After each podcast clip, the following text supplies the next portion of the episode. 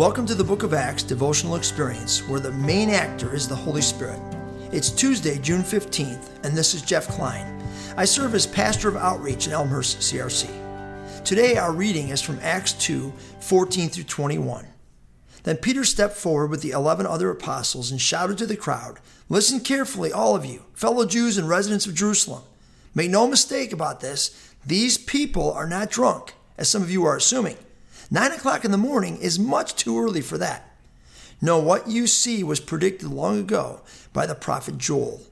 In the last days, God says, I will pour out my spirit upon all people. Your sons and daughters will prophesy, your young men will see visions, and your old men will dream dreams. In those days, I will pour out my spirit, even on my servants, men and women alike, and they will prophesy. And I will cause wonders in the heaven above and signs in the earth below blood and fire and clouds of smoke. The sun will become dark, and the moon will return blood red before that great and glorious day of the Lord arrives. But everyone who calls in the name of the Lord will be saved. The context for today's story is found in the first 11 verses of Acts 2. What was happening? Let's review. The Holy Spirit has fallen on the apostles. There are tongues of fire and violent winds blowing, and these same apostles are speaking different languages out of nowhere.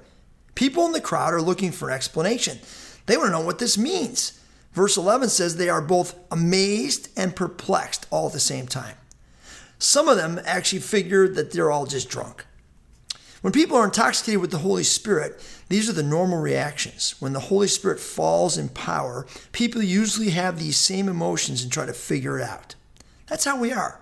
We want answers. We want to know what's going on. It makes us feel more comfortable and in control.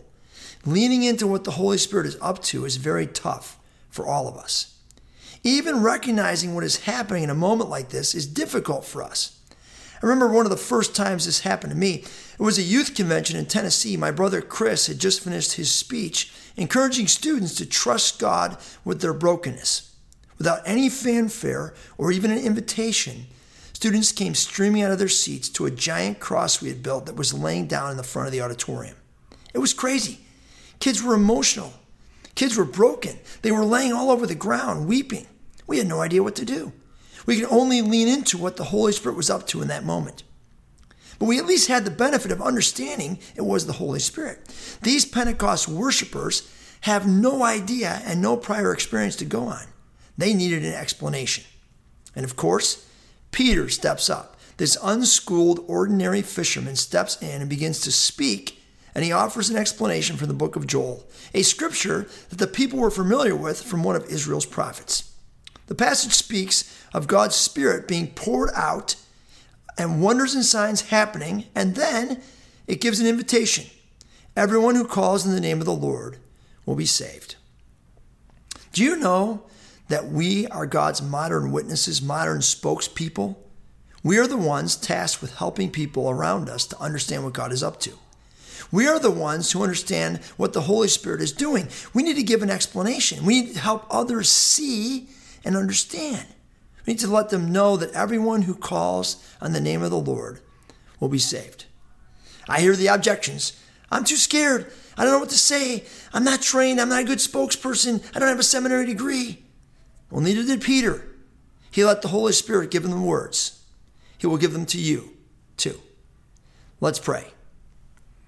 Father God, as you move around us and among us and among your people and in the world, Give us the words to put an explanation for people, to help people see and understand what you're up to and what you're doing. In your name, Jesus, we pray. Amen.